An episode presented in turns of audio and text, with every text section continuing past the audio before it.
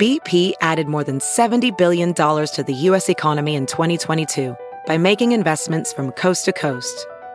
Investments like building charging hubs for fleets of electric buses in California and starting up new infrastructure in the Gulf of Mexico. It's and, not or. See what doing both means for energy nationwide at bp.com slash investing in America.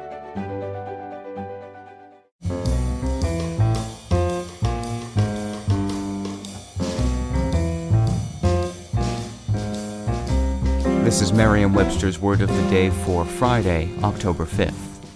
Brought to you by Merriam Webster's Collegiate Dictionary, 11th edition. Available from your favorite bookstore or online at www.merriam-webster.com.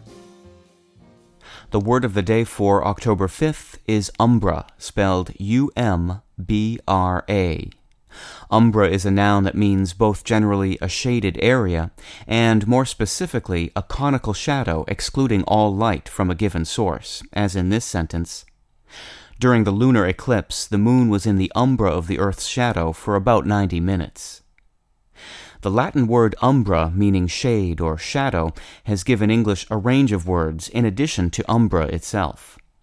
The best known among them, umbrella, can provide us with shade from the sun. So can an umbrageous tree. In this case, umbrageous means affording or giving shade. The connection to shade or shadow in other umbra words is less obvious. When we say someone takes umbrage, we mean they take offense, but the earliest use of the word in English was as a synonym of shade or shadow. The two senses of umbrage influenced umbrageous, which can mean inclined to take offense easily, as well as affording or giving shade. With your word of the day for Friday, October 5th, I'm Peter Sokolowski.